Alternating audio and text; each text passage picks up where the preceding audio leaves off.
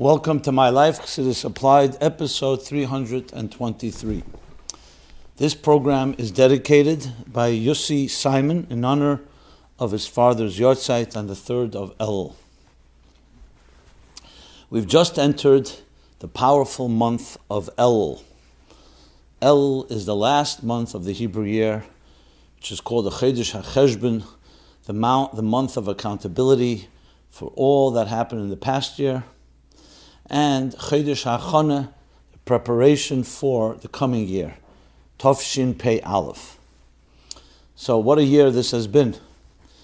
The year of the pandemic, which is still affecting us, and it continues to remain a force that creates uncertainty, unknown, and all the other disruptions that it's creating across the globe. And yet, we're taught, told and we're taught, especially in this month of El, that we're given all the resources we need to deal with any given challenge. We may not always understand events, but we know everything is by divine providence.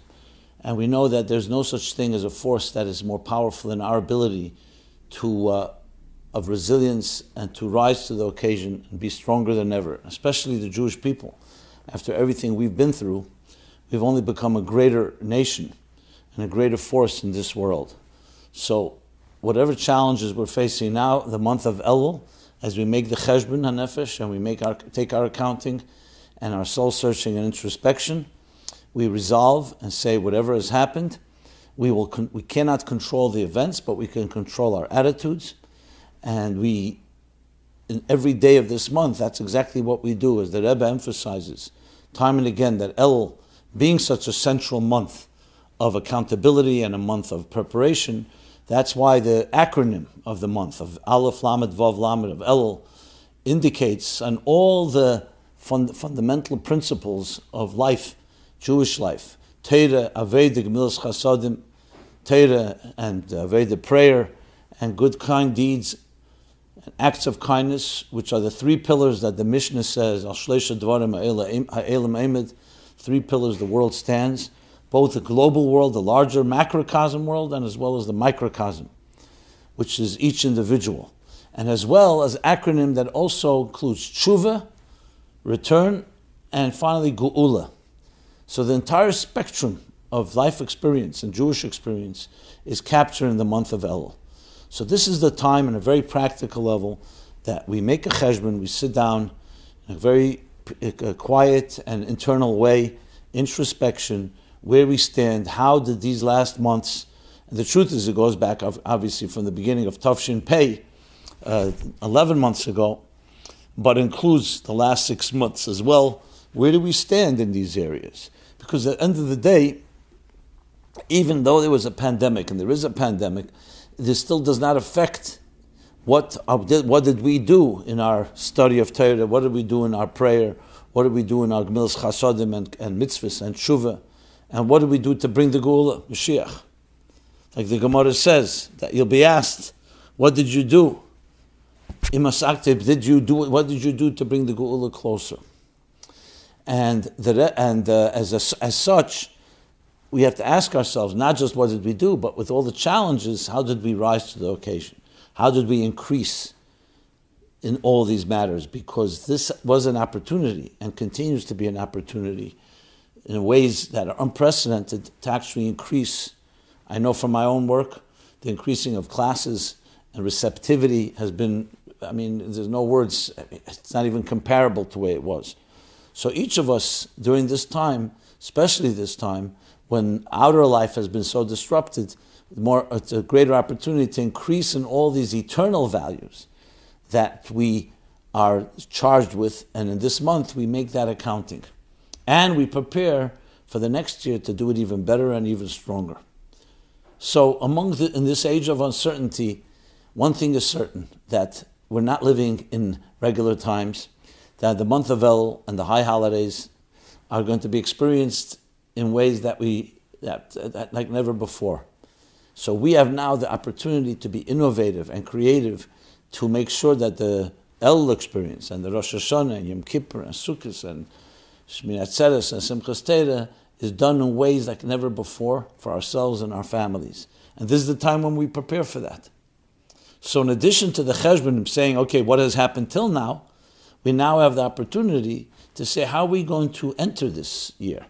Now, we're always looking for chidush. We say Rosh Hashanah, the Alter Rebbe brings from uh, in, in Igeres HaKodesh 14, it's based on the Arizal, that before Rosh Hashanah, the whole world goes into a comatose state in anticipation for the renewal of its contract. A new year, a Er says, a new energy enters into existence that never was there before. And we're always looking for ways. How do we do something in a new way? Well, we were given on a platter, due to the circumstances. Some of us will not be able to go to shul in the regular fashion. We'll definitely not be able to be in the same type of circumstances that we usually depended on. So here we have now before us a unique challenge. Now we have to do it in a. You can't just rely on a crutch or rely on a uh, old routine or a past pattern. We have to find original ways. Nothing original about Rosh Hashanah in a way, besides the new energy, the same traditions, the blowing of shofar. But we have now an opportunity to figure out innovative ways. How are we going to hear shofar this year when we may not be able to go to shul, and our families and our children? So we could look at it as, oh, this is a setback, or we could say, no, this is a way of making a keli, a container of experiencing Rosh Hashanah like never before. And same thing with Yom Kippur, the same thing with Sukkot.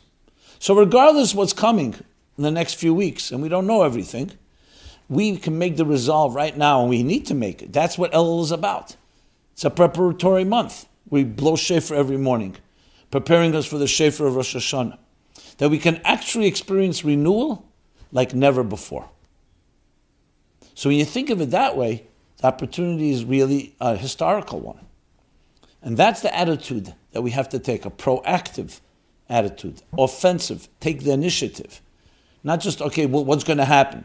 What's God, what is, what is uh, the synagogue going to do? What is the rabbi going to do? What are you going to do? How are you going to make sure that all that you've received in previous years during this special time of the year, you will now be able to receive and, and generate in a greater way due to the challenges of our time. So this is the Tovshin Pei challenge of how to prepare this month of El for, for the, the powerful month, the powerful holy days that we're about to experience in a few weeks from now, beginning with Rosh Hashanah. True renewal because the situation is a new one. Different challenges, different, we don't, can't rely on the regular schedules. I could tell you, tell you from my work, this is exactly the challenge.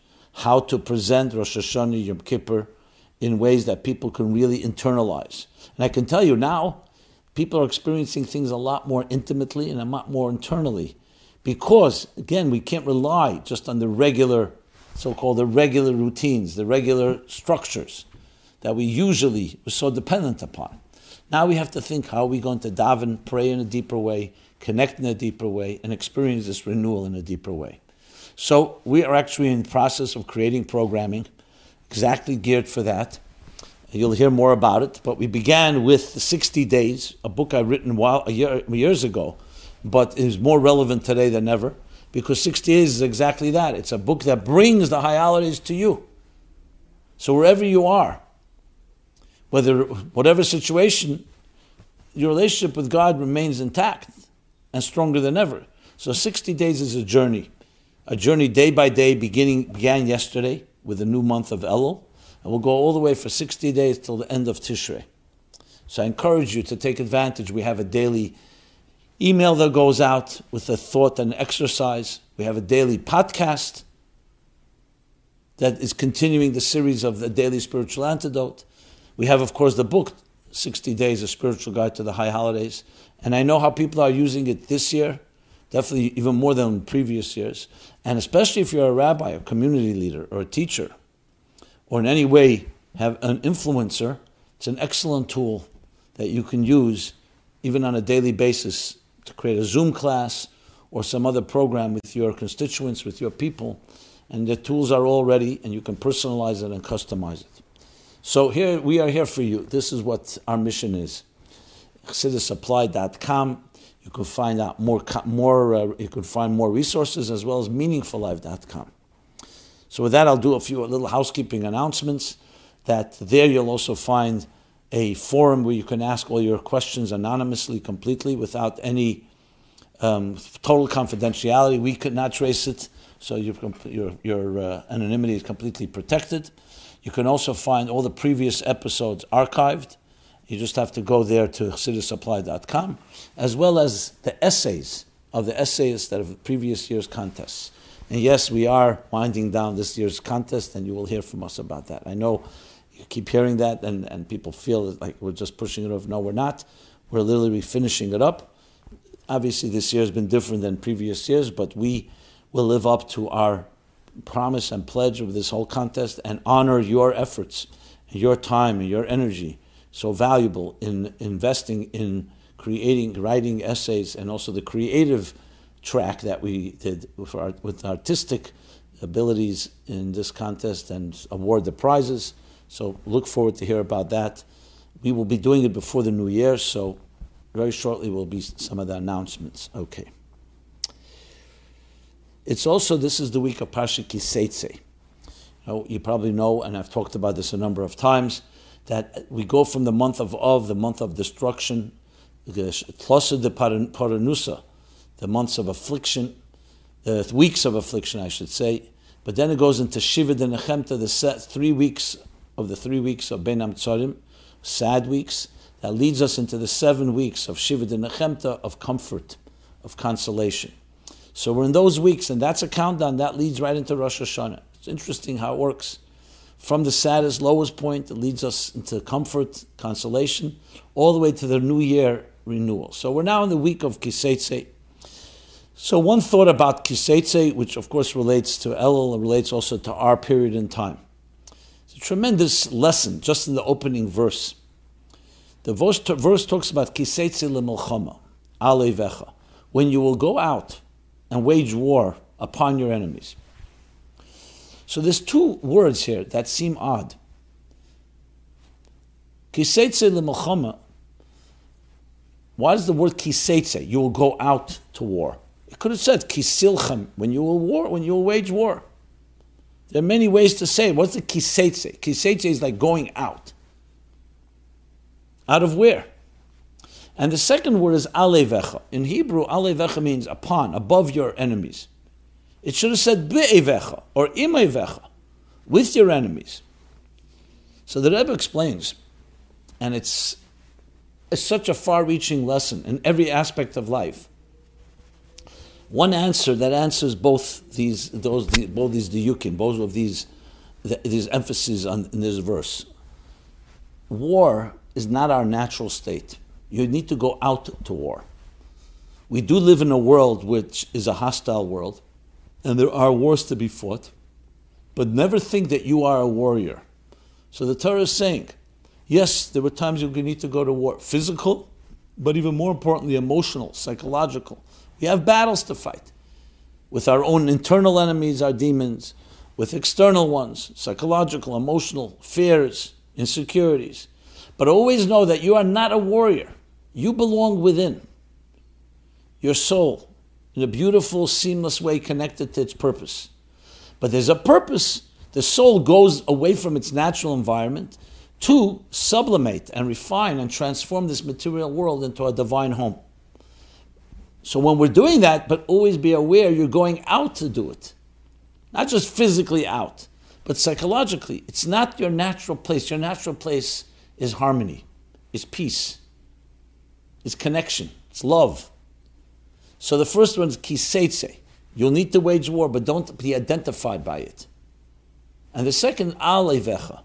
You're never an equal to whatever adversary you have or any adversity that you face. You're always above them because there's a purpose. God sent these challenges in order to elicit deeper strengths and to transform the negative into the positive. So when you have that attitude that it's not my natural place and that I always remain above it, meaning I am not an equal to my challenge, to the to my adversity, to adversity, then whatever you face, whether it's a pandemic, whether it's fears, uncertainties, internal or external enemies, you always have that confidence knowing that it's not who I am and I'm always above it. I engage, but I remain above. And that's tremendous because no matter what happens in life, very many, very often we feel like we're victims. Or at least we're part of the circumstances. No. You are always above the circumstances. You just need to know it. And you're going out to wage war. Even on a practical level, when a battle is fought within your heart and soul, it's already a weakened state. You want to have the battles fought on this, on the, in the territory of your enemy, not in your territory. And that's also psychologically that way. So it's that deep seated confidence and awareness that we're going out out of our natural place and that we always remain above it. Especially in times like this, when we're not sure of things, uncertainties, the fears, the unknowns, whether it's from a health point of view or economic point of view or a political point of view, this lesson is very far reaching.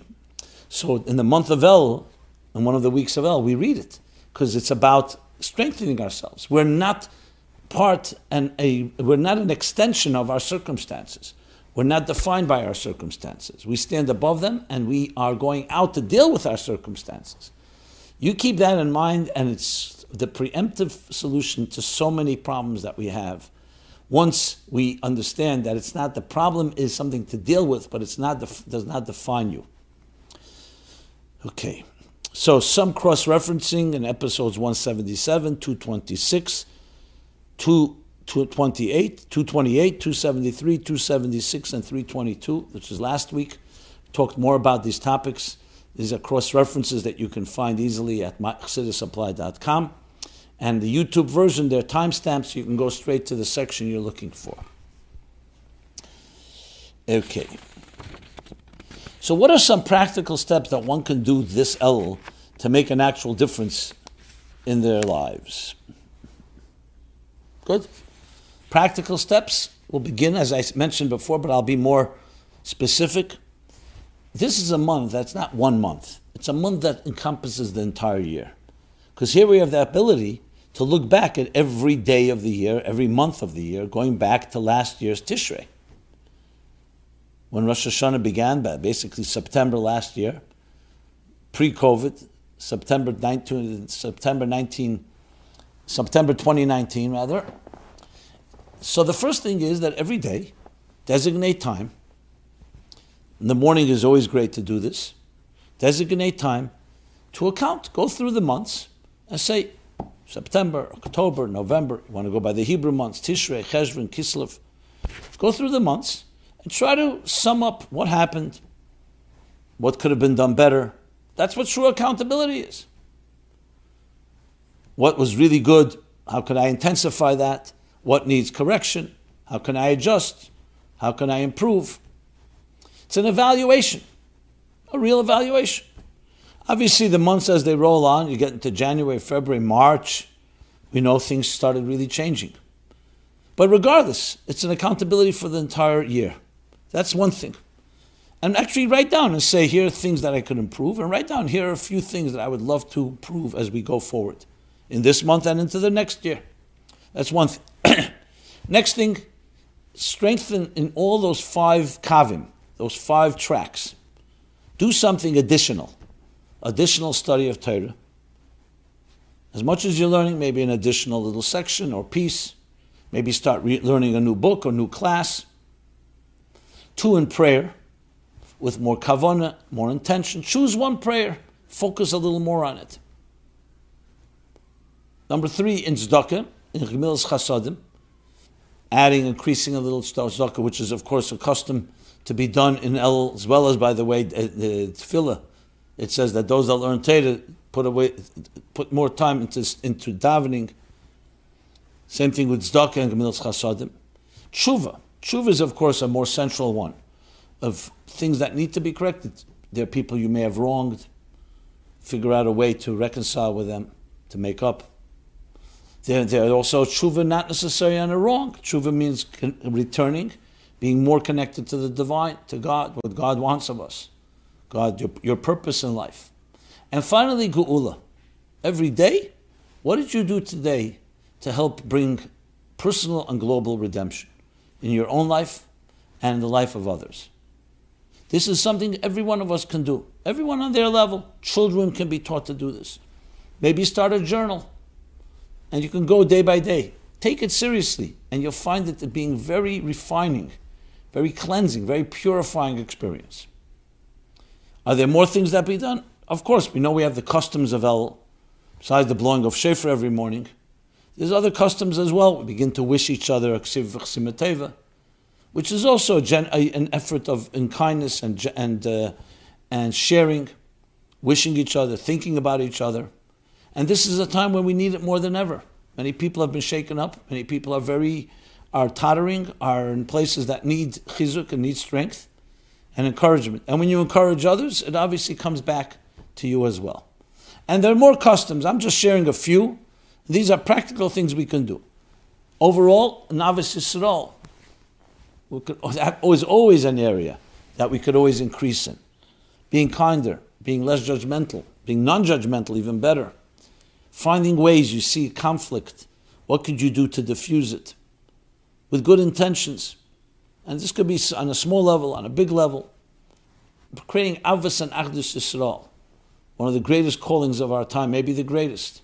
And the one actually that is the closest thing to bring in the Geula. Because when there's no sinas chinam, which caused the destruction, when we have ahavas chinam, unconditional love for each other, that is the tikkun, the repair, the antidote to destruction, because shalom, ahavas Yisrael, Yisrael, shalom is the ultimate clay machzik bracha that contains the ultimate blessing. The blessing for what? Barchenu avinu kolona ko'echad, our Father blesses us when we stand as one. As the Rebbe said in the name of the Tzemach Tzedek, that the Achdus among Sidim will lead them to the Geula. And the logic is straightforward. Not just among Sidim, among all people, but especially among Sidim, the Achdus. There's nothing, when we are united, nothing can stop us. So there's much to be done looking in your own life, looking at people around you. What can I do to be part of the solution? and to so, somewhat lower, if not eliminate entirely, any fires of disagreements, of discord. And without pointing fingers, if everyone has that attitude, you tell me, what do you think will happen? So these are among some of the things we can all be doing in this powerful month of El. With that, let's go to the next question. Since prayer is such a central theme in El, Tachnunim, additional prayers, especially when we get to later in El, we start saying slichas. Sfardim start doing it Rosh Chodesh El, but Ashkenazim begin the last week before Rosh Hashanah. So there's some questions regarding, does God answer our prayers in Elul? Here's the question. What good is it announcing that during Elul, the king is in the field? The Moshel of the Alter Rebbe that I discussed last week. Melech Basada.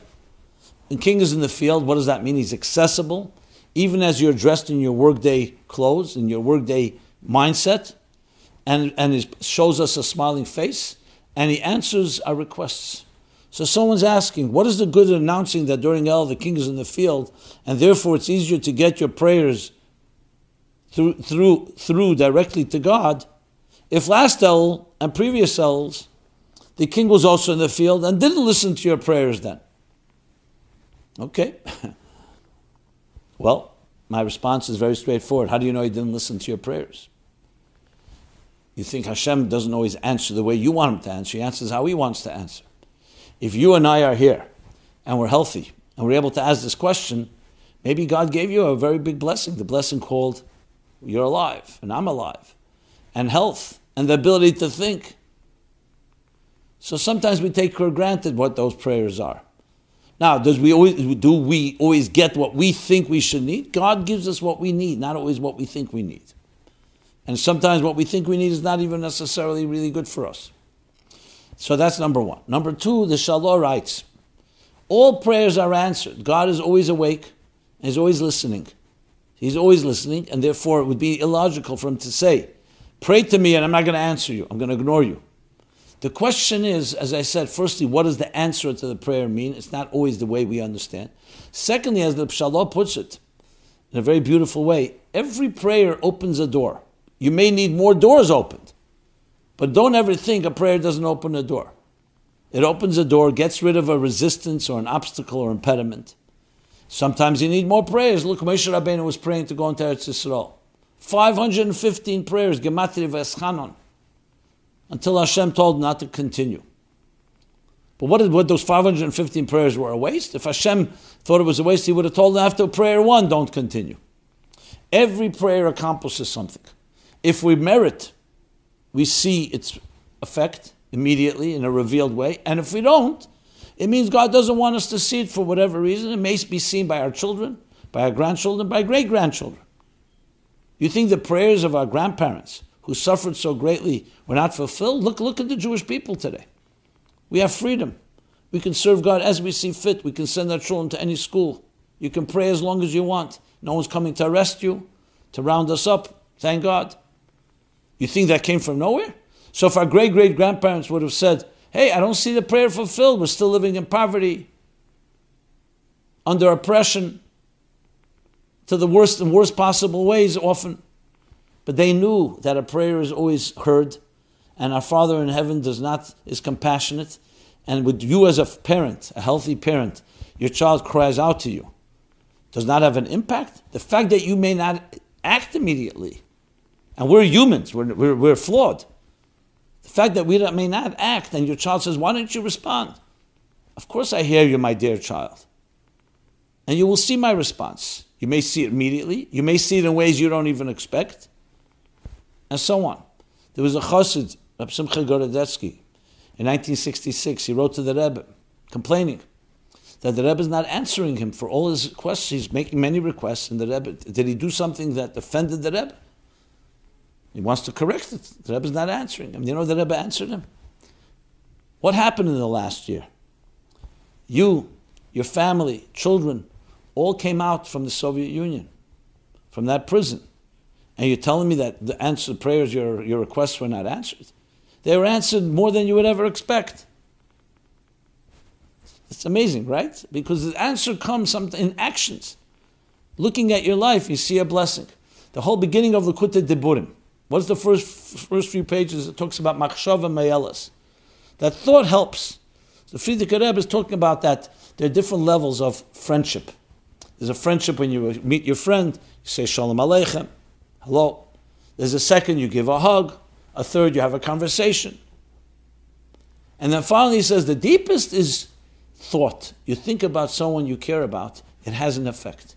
So one of the people sitting in the Farbrengen was in Riga, I believe, in Europe, in uh, Latvia, says to Frierdiker Rebbe, where do we see that? Frierdiker Rebbe responds to him, says, where were you last year? Last year he was back in the Soviet Union, in that hell. He says, Where were you?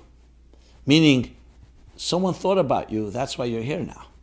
He didn't even realize it. He's asking, Where do we see it? Ein balanes makir benise. Sometimes the person who experiences a miracle does not even recognize it. It's too close, or we take it for granted. So never underestimate. We should appreciate with gratitude, deep gratitude, our blessings. Do we have challenges? Of course, there are challenges. Some of us have suffered greatly. Some people have lost family members, especially recently. Things we don't understand, we can't fathom. But to not see the whole picture and just talk about what we don't have, we have to talk about the whole picture. So, some, I would say all prayers are answered, some, and sometimes you see it immediately. Sometimes you give it a little thought and you see it's there. Sometimes it takes a little time. But every, a door is always opened. So this is the statement the last year the king was in the field and we prayed, it didn't end up results. That's a very, uh, I would say, I mean, I'm not being critical, but it's an arrogant statement. How do you know? What assumption? What assumption did you make? Based on what? And yes, what, did people suffer tragedies in the last year? Yes, they did. No one's denying that. But a tragedy does not mean that your life and there's no blessings in your life. It means there's a tragedy. We may understand it. Usually we don't. So God answers our prayers in El and the Melech is Basada, as he was in previous years, and now in new ways, and, and answers and smiles to us. And therefore, do not give up. You never give up. You love someone and you know they love you. You don't say, Oh, I didn't hear an answer, so therefore I give up. No. It's not the approach. Is it challenging? Yes, it is. Okay. Is there any way to connect with God in a way that you can feel Him responding? So that's, a, of course, a continuation. The answer is absolutely yes, as I just said.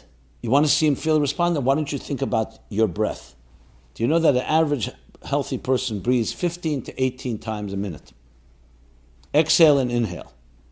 Do you think about it? Do we even know about it? David HaMelech says in the end of Tehillim, I'll call Neshama Tahal Ka. Says the Medrash Tehillim, the Medrash on the Pasuk, on the verse. Neshama, read it Neshima. I'll call Neshima Neshima on every breath we take. A person should be Mahal, should be saying Shvach, should praise God. Who thinks about breath? So you want to, you ask a question, is there a way you can feel his responding? Yes. Every breath is God's breath. Vayipach ba'apav ruach God breathed into the nostrils of a human being, and that's what neshama comes from the word neshima, and vice versa. Because the neshama is God's breath. Vayipach ba'apav nishmas chayim. Your heart is beating.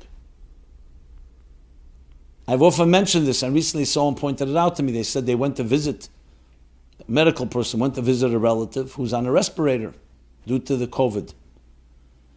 And he came, remembered a class I gave years ago that sometimes we don't we take for granted our own breathing. Until you see someone struggling to breathe, you suddenly realize, one second, I'm breathing without struggling. And I don't need a machine, thank God.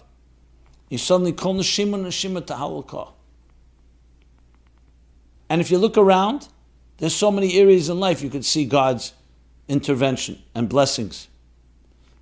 The, the, the sad fact is that we complain when we don't have something, but we don't show equal gratitude when we do. That's human nature. So that's what we have to work on. So that's first answer, that you can connect by feeling Him responding. And I'll tell you something even more. Sometimes you don't even pray for it and God gives you life. It's not always a direct response. Sometimes you get a lot more because God trusts us and He says, I'll give you the blessings and I'm sure you'll use them correctly. It doesn't wait necessary for us to ask. And then going back to the other point, that even if you ask for something and you don't see the response, how do you know maybe the, most of the resistance has been removed? Maybe you will soon see it. Maybe your family will see it. Maybe it will be the children. So it's general an attitude of recognizing that we're partners and we have to have that humility to realize that God is there. We know about the Seres Tshuva, starting from Rosh Hashanah, we say, Karev Hashem l'chol kerev, karua b'yese karev. So the Gemara says, Dish Hashem b'motza karua b'yese karev. That, when is that referred to as Seres Tshuva? Because, as Chassidus explains, the nitzutz, which is the spark of the soul, like in an orbit throughout the year, gets very close to its source. So they tug at each other, like two flames come close to each other. So even though God is always present, all times and everywhere, there are times when there are less layers. And El is the preparatory month when the Melech is besod. What does that mean? There are less layers. You have more access. Is God not always available? Of course He's always available. Ened Movade. But there are times when the material world blocks it out, we don't see it. We'll talk more about this in the Chassidus question at the end of the program.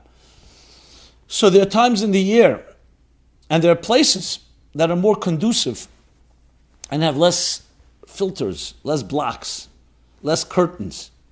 And this is a time like that. More, much easier to access.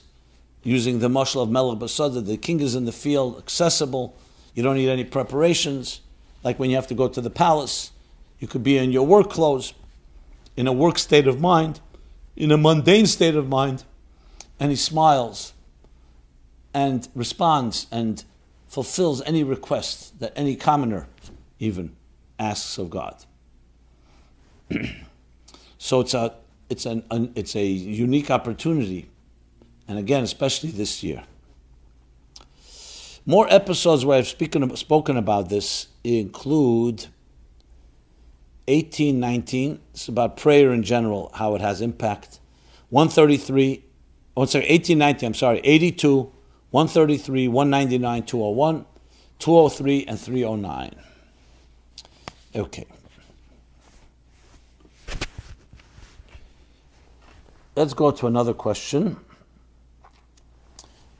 which is uh, not related directly, but uh, everything at the end of the day is connected to each other. And that is the question goes like this: Is there? How do we find clarity amidst all the disinformation.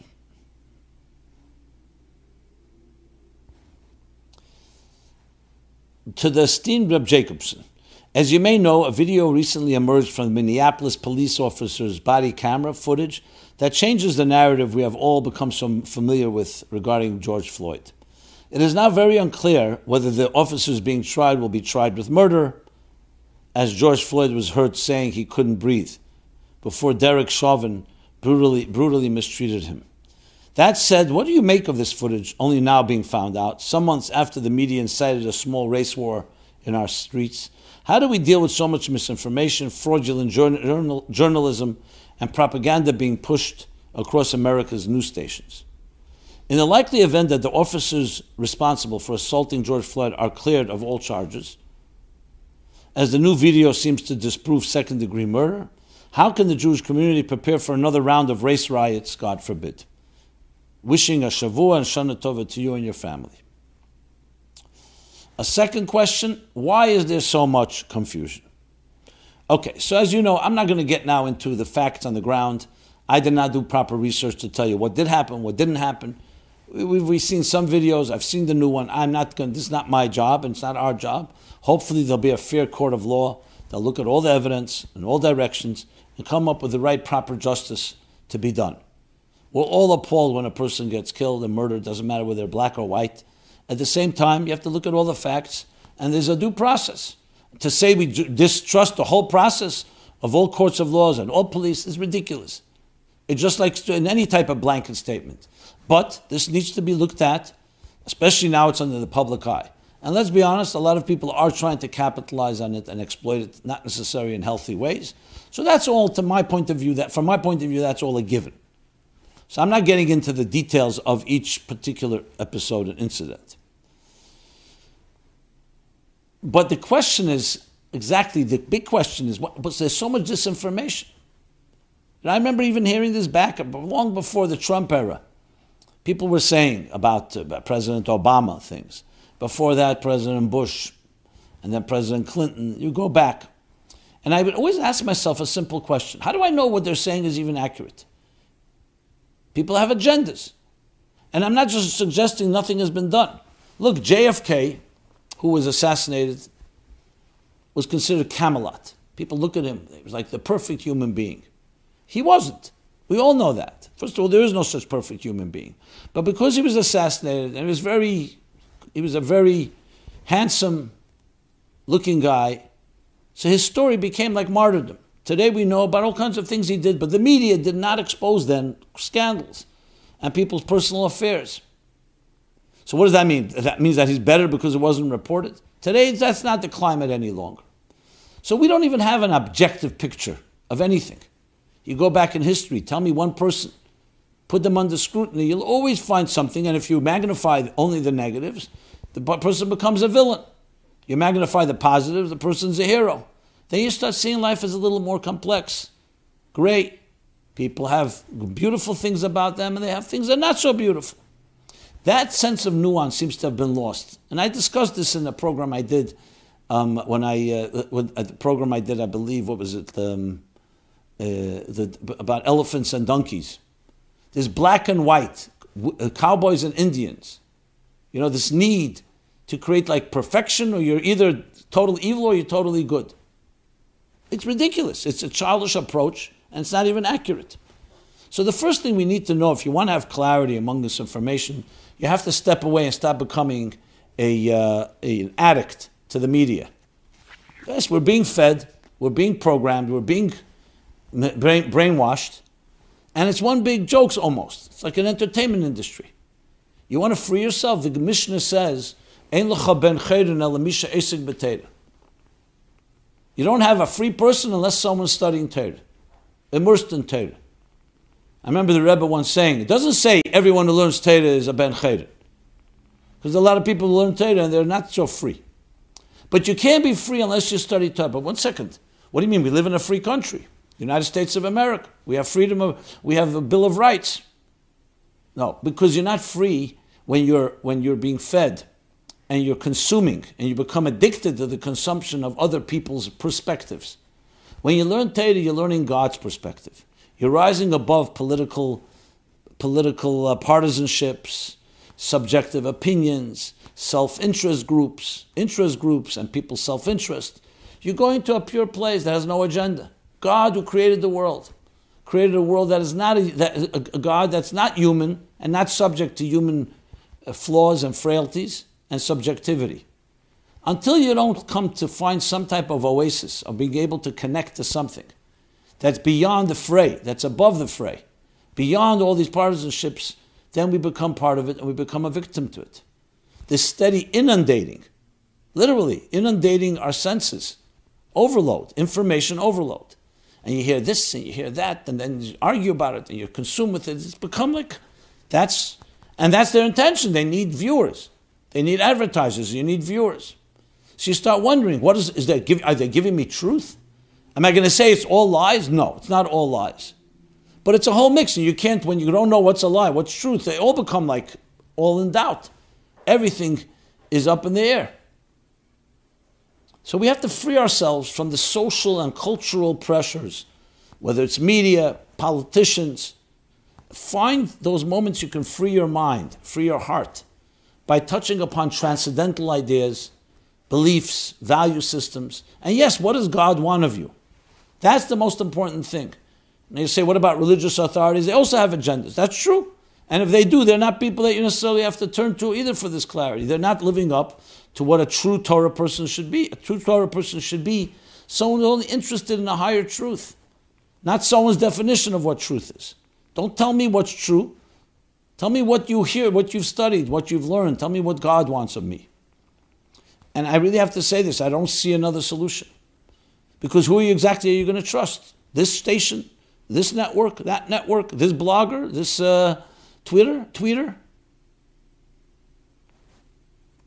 And we end up having a lot of information coming our way. As I said, inundating, flooding our senses. And we become this, uh, uh become literally, it's like a, an addiction. We become addicted to this information to what we consume. And what you consume, you assume what you consume. You are what you eat. We need to free ourselves of that. It's the only way to get clarity. I was blessed around people, especially the Rebbe, seeing the Rebbe who was always that way. He looked at what does the Torah say about it. Not what I say, not what you say, not what Republicans say, what Democrats say, what Fox says, or what CNN says. And all the others. I'm not going to mention every name out there. What does the Torah say? What does God say? And when you have that, you get a laser crystallized picture of things, a clarity that allows you to look at something with a bird's eye view, because it's not impacted by any self interest, by immediate gains, no strings attached, nobody's benefiting from it, becoming wealthy because of it. That's how you begin to get clarity. Why is there so much confusion? Because we're not allowing ourselves to get up to access our soul, which gives us a bird's eye view of life. We become part of it. So we're like all within it. We're all part of it. And this is what we're consuming. We become consumers and we become addicts to this information. There's information addiction too. The expression, you can know more and more about less and less. You can know about the price of everything and the value of nothing. So just the fact that we have information doesn't suddenly mean we're in power. Just because you can Google and find out anything about everything doesn't mean you're a wise person.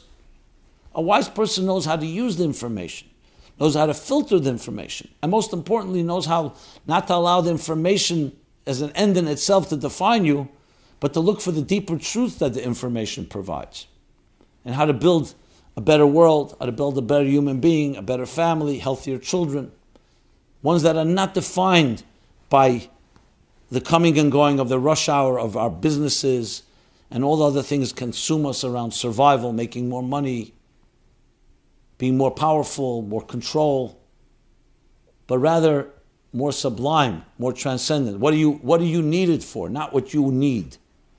Becoming a bigger, a greater giver than a person who's taking. All that is how you achieve clarity.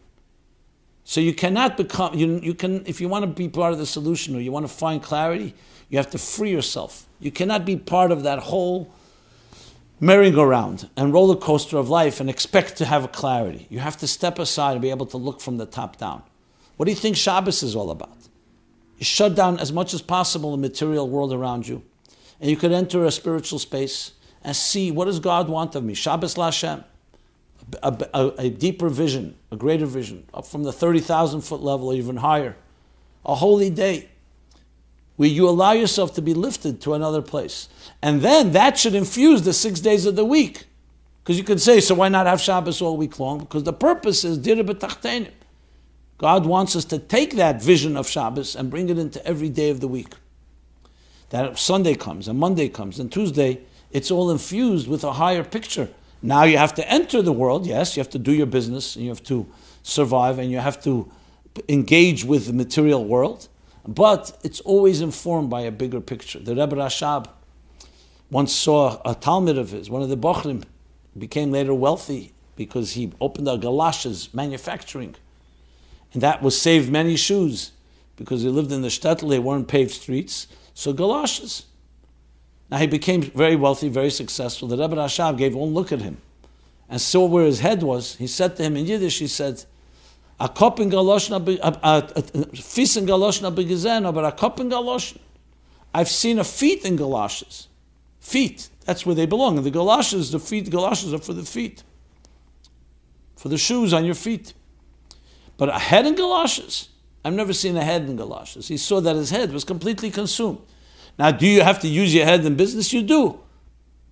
But the expression is belay lev lev, which means do what you need, masa matan ba'amuna, to make sure your business is run ethically and fairly, successfully, but don't be defined by it.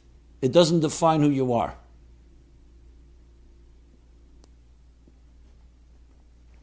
Okay. So that is somewhat an answer to that question about clarity and misneh disinformation. Next question.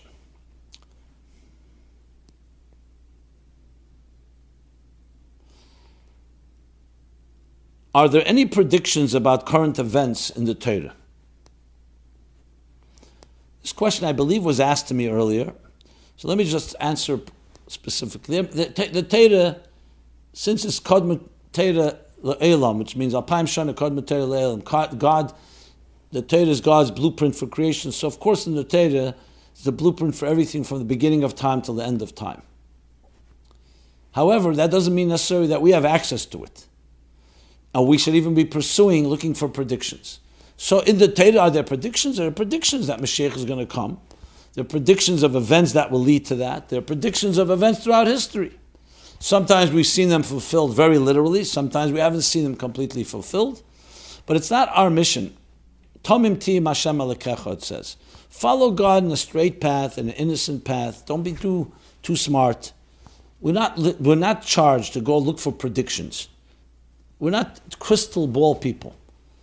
What God wants us to know, we know. The mysteries we don't know, we don't know.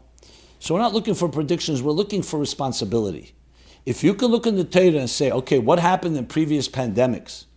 How did human beings deal with it? And you study, you come to discover that the whole issue of pandemic is already addressed in the Talmud and Baba Kama. We talked about it at length at the beginning of the, uh, the outbreak. And based on a posuk in Chumash, boy, that it says, when the plague broke out, the plague of the firstborn, va'atem, ish mepesach. God says to Moshe to tell the people, and you, none of you, not one person shall leave your home until the morning. And this is the basis of quarantine.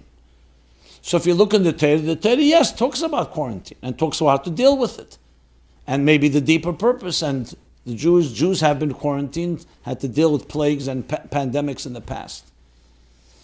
But this is not about predictions. This is about being prudent and learning and behaving as the Torah tells us to behave responsibly but above all, to learn the lesson from it. If you learn a lesson and say, ah, I've learned the lesson how to daven and be connected to God more because I couldn't go to shul, I had to find out how to do it from my home. To do a Pesach Seder in, in, a, in a very original way, to connect more. To connect with friends, to learn Torah in a deeper way, to daven in a deeper way, to do upcoming Rosh Hashanah Yom Kippur in a deeper way. Then you're really living up. It's not about the prediction, it's about what are we doing with it. And when we do what we need to do, then yes, the promise is that we're going to bring the Geula. The Geula will come. That's the ultimate prediction. And every part of this, every step toward the way, as you see the Rebbe, saw the fall of the Soviet Union. He saw it as a, a type of prediction. He saw the Yalkut Shimoni when there was the, the Persian Gulf War, the battles. He saw the medrash, a fulfillment of a medrash, that people are going to be scared and going to ask what to do. And Hashem will say, Don't be afraid, my children. Bone altis yaru, why? He gives mangulaschem. Your redemp- time of redemption has arrived. But it's not about a crystal ball sitting around and trying to figure out the future and predictions. It's ultimately all about my and your responsibility. What are you and I going to do? Not so much what's going to happen tomorrow.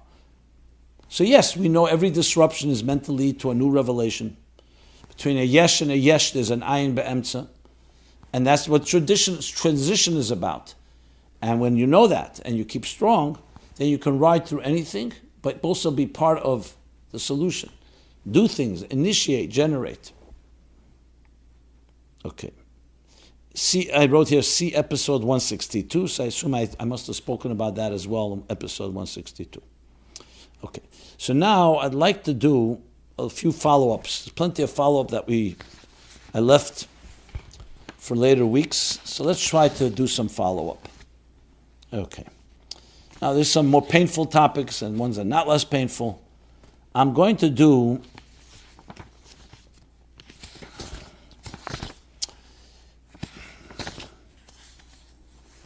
Let me finish up about politics.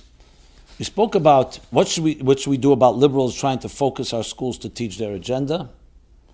We talked about political parties. So I'm going to try to finish that now. So we'll have that finished and then see what time is left and then we'll continue. So over the past weeks, I mentioned it before, I've spoken about the polarization among political parties, among all of us. You know, even this past Wednesday, my class was about how to disagree without hate.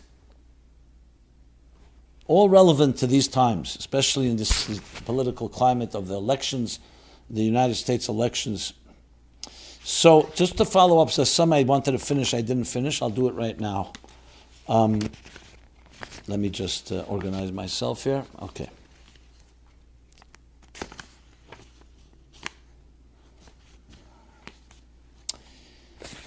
So, in finishing this topic that I addressed a few weeks ago, so many, many comments came in that took issue with my approach, where I basically said we need to be above all the parties.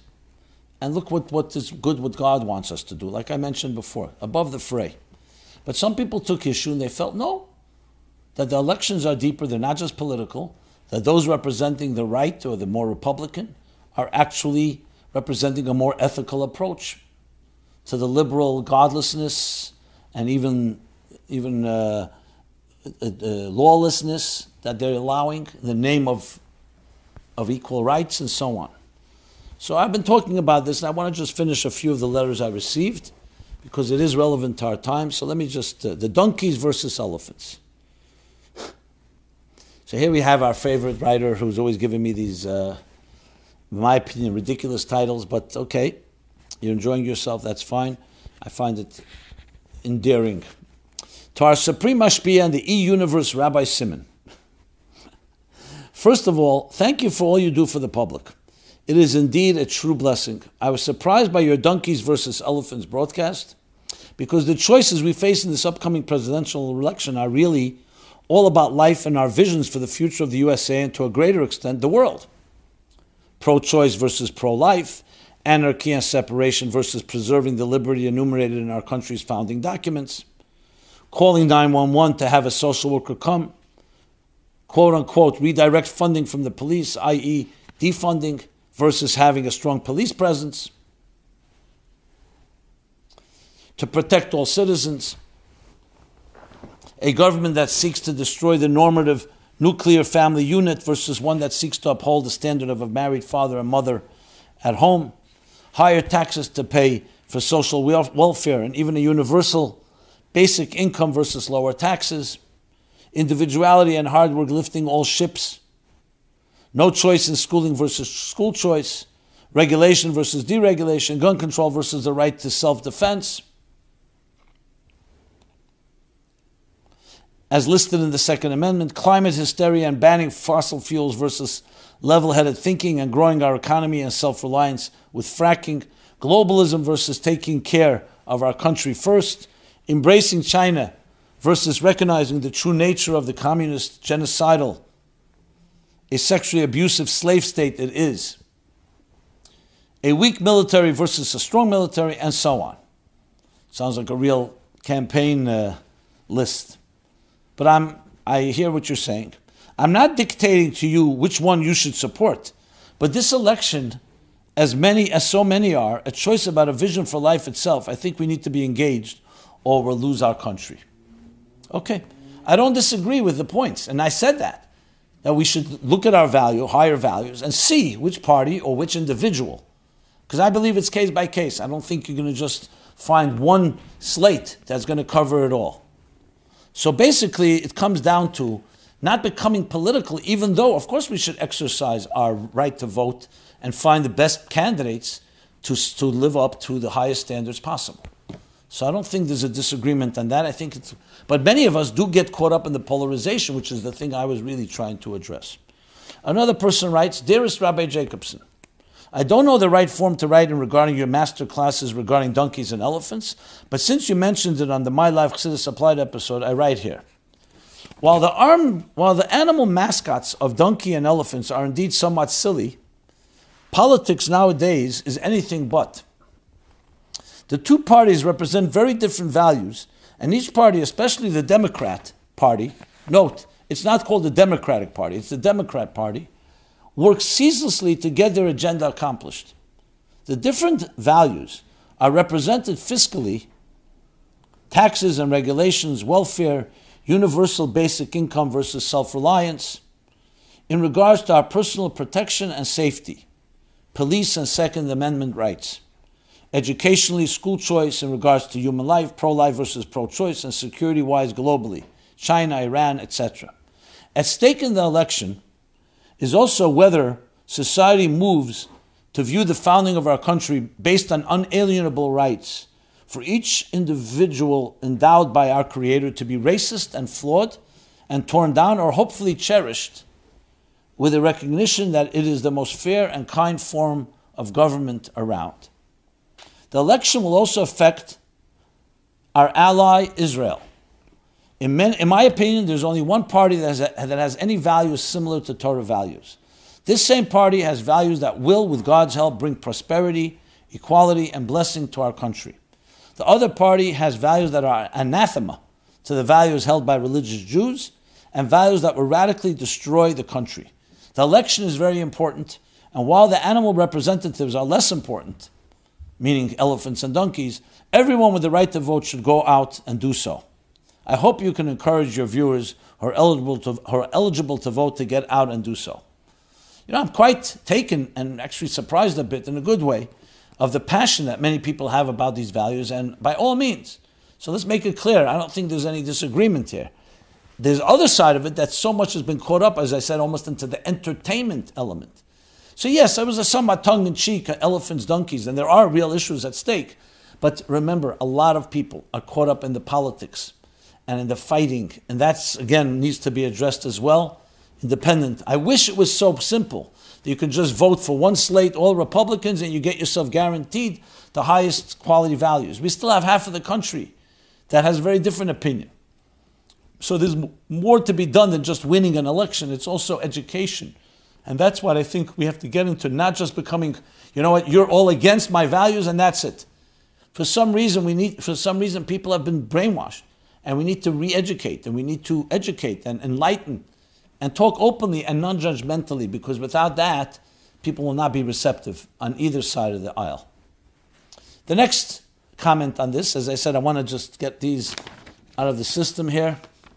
The sixth president, John Quincy Adams, was the son, not grandson, of the second president, John Adams. I guess I may have misstated, maybe I stated that he was the son. I still think, I think he was the grandson. I didn't look it up, but I hear what you're saying.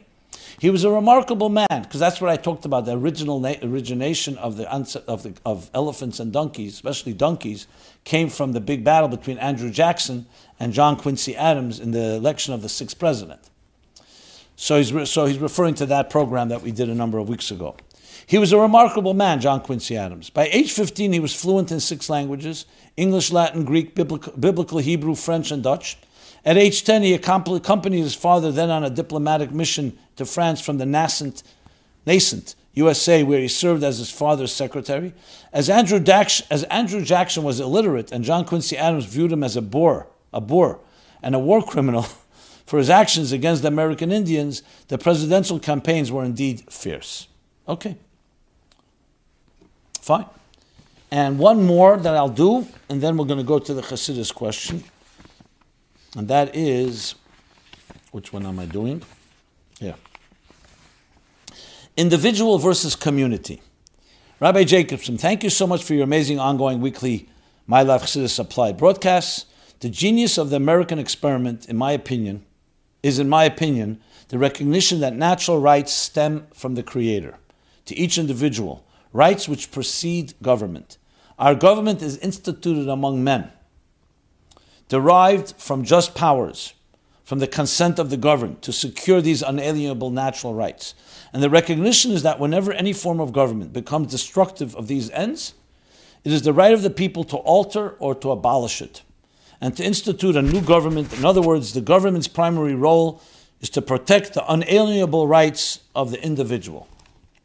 Although not written in the founding documents, at least that I have seen, the underlying principle of natural rights endowed by the Creator is that each individual is created in the divine image. Unfortunately, the Democrat Party has decided to focus on the rights of various communities instead of the individual.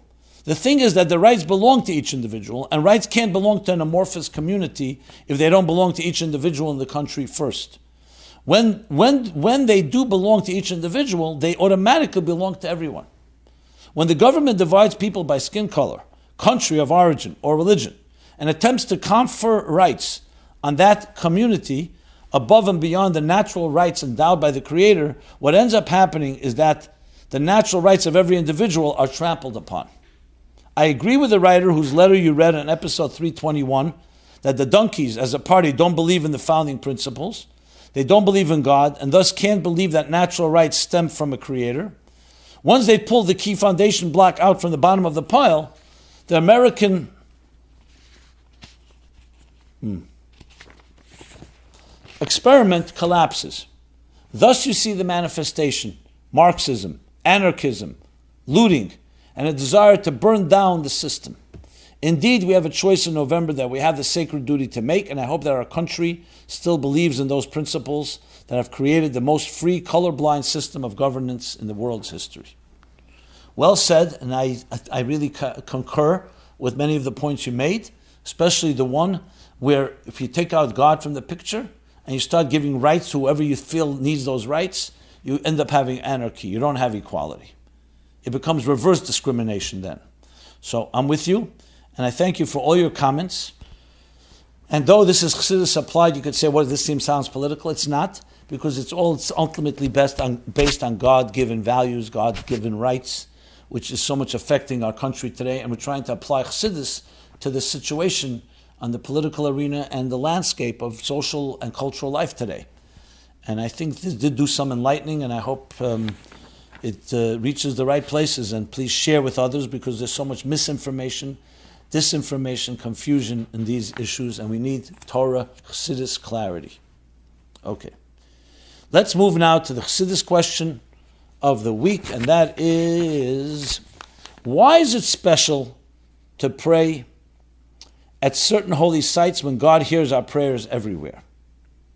Why is it advantageous to pray at holy sites such as the Western Wall or at the resting places of tzaddikim? Doesn't God hear our prayers wherever we are? I believe I spoke about this. I did, couldn't find a previous episode, but the answer is very straightforward. Ein Od Milvado. Yes, you cannot God, divide God into parts. Indivisible God is everywhere, permeates everything in existence. And yet, and yet God did create a structure. Without going into the whole discussion, Kabbalah of the Tzimtzum HaRishon, that Tzimtzum was a concealment of divine consciousness, not a concealment of Elokus, because Atzmus and even the highest levels pre Tzimtzum are still there, except we don't sense it at least not in a full sense. There's the idea of humotzei, Shem el Shem Shemayim Shagar B'Fikel. We say Baruch Hashem, even a child, even a person who doesn't know, there's a presence, but it's not in a full Giluyim dik way. That's the way God created. So there's a structure. In this structure, as he explains in Tanya, Perek Lamed Vov, what means tachtenim? Not tachtenim in space, in quality. It means tachtenim in gili Elokus, that the shtalshlus ha'er, the shtalshlus that the which is the evolution of stages after the tzimtzum, continue to conceal the divine energy from level to level to a point, like he says, that the completely concealed cheshach kafla mechupel, a double concealment, to the point there's actually negative forces that say, I and nothing else. It started with Ein Od Milvado, and now it's Aniva Afsiye. Ein Od Milvado is the true reality, the true perspective that divine is everywhere. But our perspective can be to the point of concealment that we think we are the center and we even deny the divine. That's what Tachtenim is. And that's what Aibershter wanted to do. So what does that tell you? That there are levels of concealment and revelation.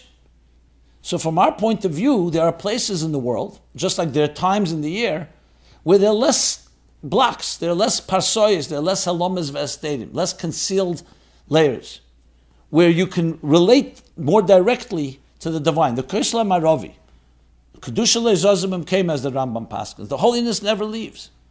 Same thing as shul, a mikdash me'at. An environment that has been refined and prepared in a certain way, in a way is a closer window, not from God's point of view. Of course, godliness is everywhere, in the street as much as in a shul. But from our point of view, less layers and therefore more conducive. Uh, oil with tzaddikim.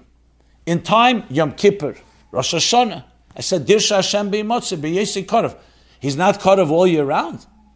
But there are times where there are less layers and therefore easier for us to access and easier for us to connect to. It's think of it like light piercing the tzimtzum. There are times where the tzimtzum is complete. Tisha B'Av is the utter concealment, the destruction. Even there, there's godliness, but we don't, it's, it's more concealed. And then there are times when there's more revelation. So it really comes down to, in a very simple way, a simple way of putting it, where there's more layers or less layers less layers, that makes it more conducive, and that's why certain spaces and certain times are easier to access. Can you do it anywhere? Of course you can. The Rebbe, there's a letter from the Frierdiker Rebbe to the Rebbe. He asked the question, the Alter Rebbe said that the Chatzi Kadra Tach in the lower hemisphere, where we are, the United States, there was Matan didn't happen. That's why it's much more Tachten. The Rebbe asked the Frierdiker Rebbe, what do you mean Matan happened everywhere? It affected the whole world. So he says, no, Elyon, it was Begili. And the Chatzah Kadra, it was not Begili. It wasn't revealed. So again, it's not that it didn't happen. In Revelation, the level of revelation wasn't there. So that makes it a lower level. Okay. So with that, we conclude episode 323 of My Life Chassidus Applied. Everyone should have a very powerful Chodesh El, Cheshbon and accountability and preparation. Should be a a blessed year, begashmius and beruchnius, physically and spiritually, beruchnius and begashmius, spiritually and physically, as the Rebbe often would express. express. Shana Tova Masuka, a year, sweet year, healthy year, and whatever the challenges we have should all be ended, all the machlas, all the illnesses and diseases and epidemics and pandemics, and we should only remain with the strength that we get from all of this deeper strength, and it should be already a Shnas Geula, even before the, the Tavshin Pei ends, to go into the Tavshin Pei Aleph, marching with the Geula Amitis Vashlema, with the Rebbe together, with all the Rabbeim, the Geula Amitis Vashlema. Everyone be well. We're here every Sunday, 8 to 9 p.m. My Life Chassidus Applied. Thank you so much. This program is brought to you by My Life, Chassidus Applied. Please help us continue our programs. Make even a small contribution at chassidusapplied.com slash donate.